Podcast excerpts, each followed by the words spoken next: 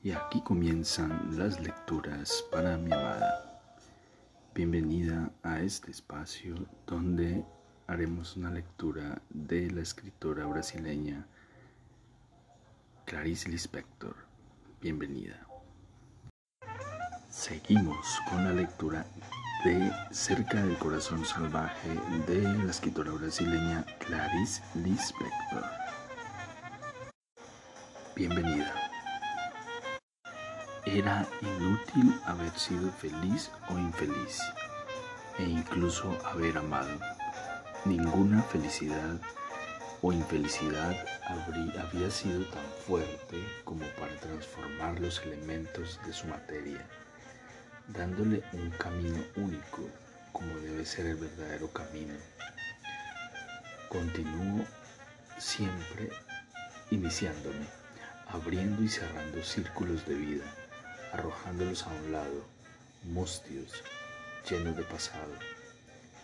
¿Por qué tan independientes? ¿Por qué no se funden en un solo bloque sirviéndome de lastre? Es que eran demasiado integrales momentos tan intensos, rojos, condensados en ellos mismos, que no precisaban del pasado ni del futuro para existir.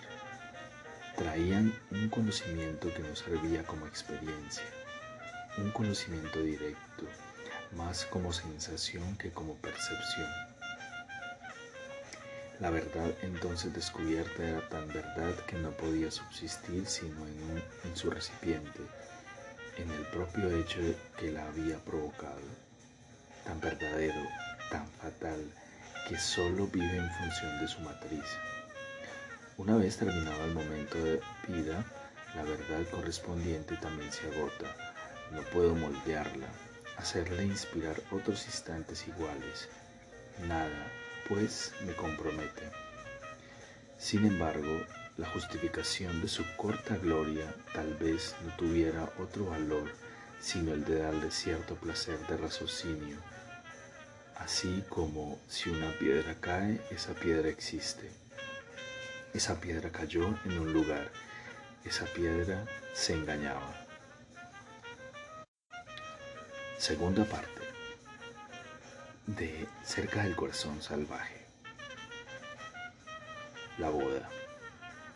Juana recordó de repente, sin aviso previo, ella en pie, arriba de la escalinata. No se acordaba de si alguna vez había estado en lo alto de una escalera, mirando hacia abajo, hacia aquella gente vestida de satín con grandes abanicos. Era muy probable que nunca hubiera vivido aquello. Los abanicos, por ejemplo, no tenían consistencia en su memoria si quería pensar en ellos, no veía en la realidad abanicos, sino manchas brillantes nadando de un lado a otro entre palabras en francés, susurradas con cuidado por labios apretados, hacia adelante, como un beso enviado de lejos. El abanico empezaba como abanico y terminaba con las palabras en francés. Absurdo, era mentira, pues. Pero a pesar de todo, la impresión continuaba queriendo ir hacia adelante, como si lo principal estuviera más allá de la escalinata y de los abanicos. Detuvo unos instantes sus movimientos y solo los ojos se movían rápidos en busca de la sensación.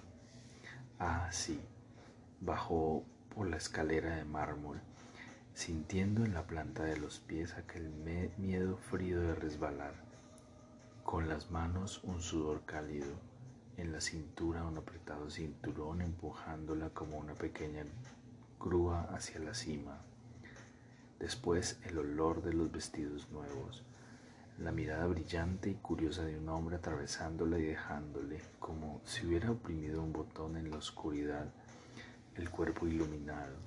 Juana era recorrida por largos músculos enteros Cualquier pensamiento descendía por esas cuerdas pulidas hasta quedarse allí estremecido en los tobillos, donde la carne era blanda como la de un polluelo. Se detenía en el último peldaño, amplio y sin peligro. Ponía ligeramente la palma sobre el pasamanos frío y liso. Y, sin saber por qué, sentía una súbita felicidad, casi dolorosa, un quebranto en el corazón, como si fuese de masa blanda y alguien metiera los dedos en ella, revolviéndola muellemente. ¿Por qué? Levantó ligeramente la mano con un gesto de rechazo. No quería saber. Pero ahora ya había surgido la pregunta, y como respuesta absurda le llegó el pasamano refulgente lanzado con desenvoltura desde lo alto como una serpentina barnizada en un día de carnaval, solo que no era carnaval, porque había silencio en el salón. Se podía ver todo a través de él. Los reflejos húmedos de las lámparas sobre los espejos, los broches de las señoras y las hebillas de los cinturones de los hombres comunicándose a intervalos con la lámpara por delgados rayos de luz. Cada vez comprendía mejor el ambiente. Entre los hombres y las mujeres no había espacios duros, todo se mezclaba suavemente. De algún brasero invisible subía un vapor húmedo y emocionante. De nuevo el corazón le dolió levemente y sonrió frunciendo un poco la nariz y respirando entrecortadamente. Hubo una pequeña pausa de reposo. Enseguida fue recuperando, a pesar de su esfuerzo, por todo lo contrario, la visión de la realidad. Nuevamente notó el cuerpo insensible, opaco y fuerte, como una cosa viva desde hacía mucho tiempo. Entrevió el cuarto, las cortinas moviéndose irónicas, la cama obstinadamente inmóvil, inútil. Intentó inquieta subir de nuevo a lo alto de la escalera, bajarla nuevamente.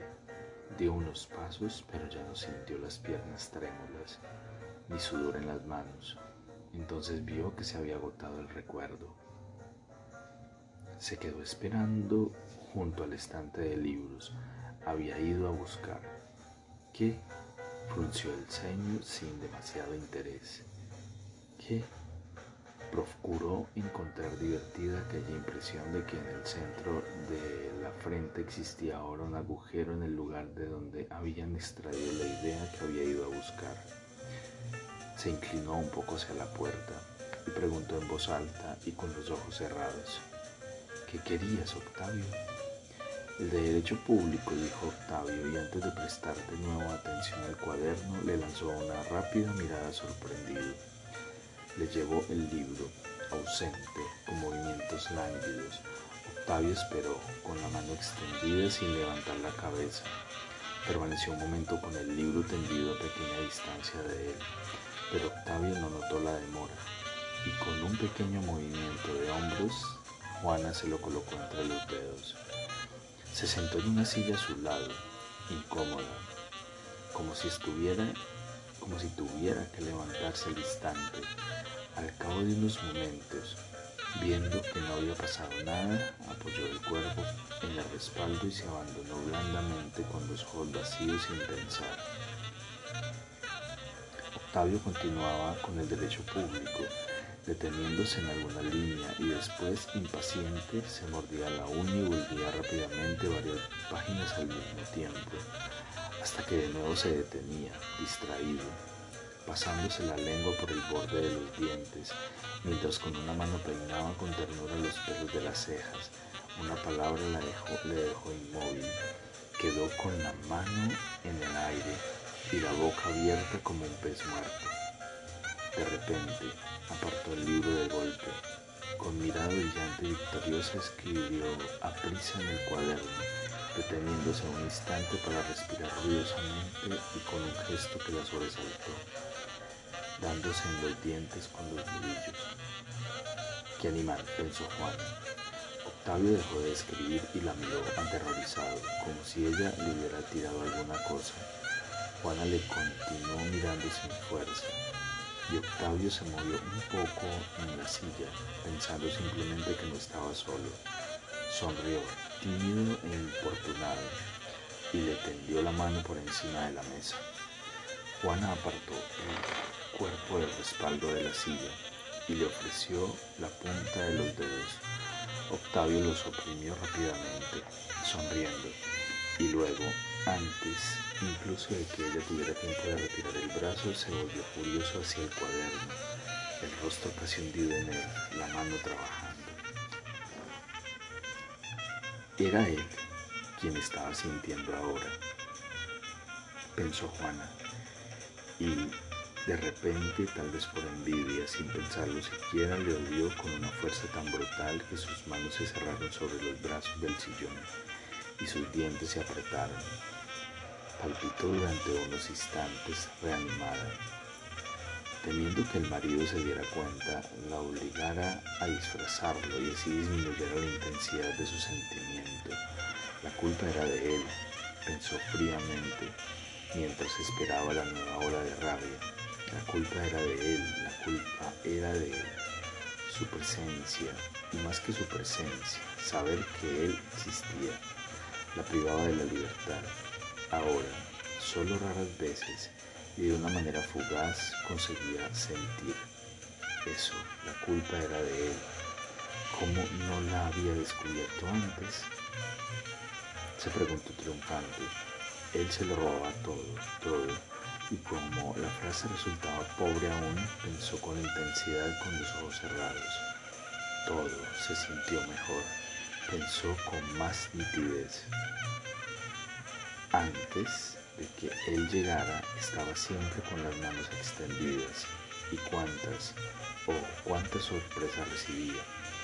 Violentas sorpresas como el rayo, dulces sorpresas como una lluvia de pequeñas luces, Ahora tenía todo su tiempo entregado a él y los minutos que eran suyos Juana los sentía concedidos, partidos en pequeños cubos de hielo que debía tragar rápidamente, antes de que se derritieran y fustigándose para andar al galope.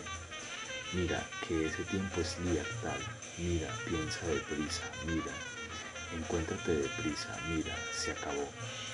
Ahora, solo más tarde, de nuevo, la bandeja de cubitos de hielo y tú delante de ella, fascinada, viendo los reguerones de agua escurriéndose. Había llegado y ahora descansaba, en fin, con un suspiro pesadamente, pero no quería descansar. La sangre le fluía más lentamente a ritmo doméstico, como un animal que hubiera disciplinado en sus correrías para caber dentro de la jaula. Se acordó de cuando fue a buscar que a el derecho público y en el estante de arriba de la escalera un recuerdo tan gratuito, tan libre, casi imaginado. Qué joven era entonces, agua limpia corriendo por dentro y por fuera. Añoró aquella sensación, necesidad de sentir de nuevo. Miró ansiosa de un lado a otro, buscando algo. Pero todo era allí como era hacía mucho ya, viejo, Voy a dejarlo, se dijo en un primer pensamiento sin antecedentes. Abrió los ojos, a la espera de sí misma. Sabía que de ese pensamiento podrían venir consecuencias. Por lo menos, antes, cuando sus resoluciones no precisaban de grandes hechos, solo de una pequeña idea, de una visión insignificante para nacer. Ocurría así, voy a dejarlo, se repitió y entonces del pensamiento surgían pequeños filamentos que lo ataban a ella. De ahora en adelante él estaba dentro de ella y cada vez los filamentos se harían más gruesos hasta formar raíces. ¿Cuántas veces todavía se propondía esto y lo dejaría? Se cansó por adelantado de las pequeñas luchas que todavía tendrían que soportar, revelándose y cediendo enseguida hasta el fin. Tuvo un rápido e impaciente movimiento interior que se reflejó solo en un imperceptible ademán de levantar la mano. Octavio desvió unos momentos los ojos hacia ella y continuó escribiendo como un sonámbulo. Qué sensible era, pensó en un intervalo. Continuó pensando, pero ¿por qué aplazarlo? Sí, ¿por qué aplazarlo? se preguntó. Y la pregunta era sólida, exigía una respuesta seria. Se acomodó en la silla, adoptó una actitud ceremoniosa como para oír lo que tenía que decir. Entonces Octavio suspiró alto, cerró el libro y el cuaderno con estrépito. Los echó a un lado de manera exagerada y estiró las piernas sobre la silla todo lo que pudo. Ella le miró asustada, ofendida. ¿Y qué pasa? empezó a decir con ironía, pero no sabía cómo continuar y esperó mirándole fijamente. Él dijo con cómico aire de severidad, Muy bien, señora, haga el favor de acercarse y recostar su cabeza en este valeroso pecho. Lo estoy necesitando. Ella se rió solo para satisfacerle, pero en medio de aquella risa encontraba ya un poco de gracia. Continuó sentada, intentando proseguir. Entonces él, y hacía con los labios un gesto de desprecio y de victoria, como quien recibe las pruebas esperadas. Entonces él era así, esperaba que Octavio viese su actitud, adivinase su resolución de no moverse de la silla. Él, sin embargo, como siempre, no adivinaba nada, y justamente en los momentos en que debería haber mirado se distraía con cualquier cosa.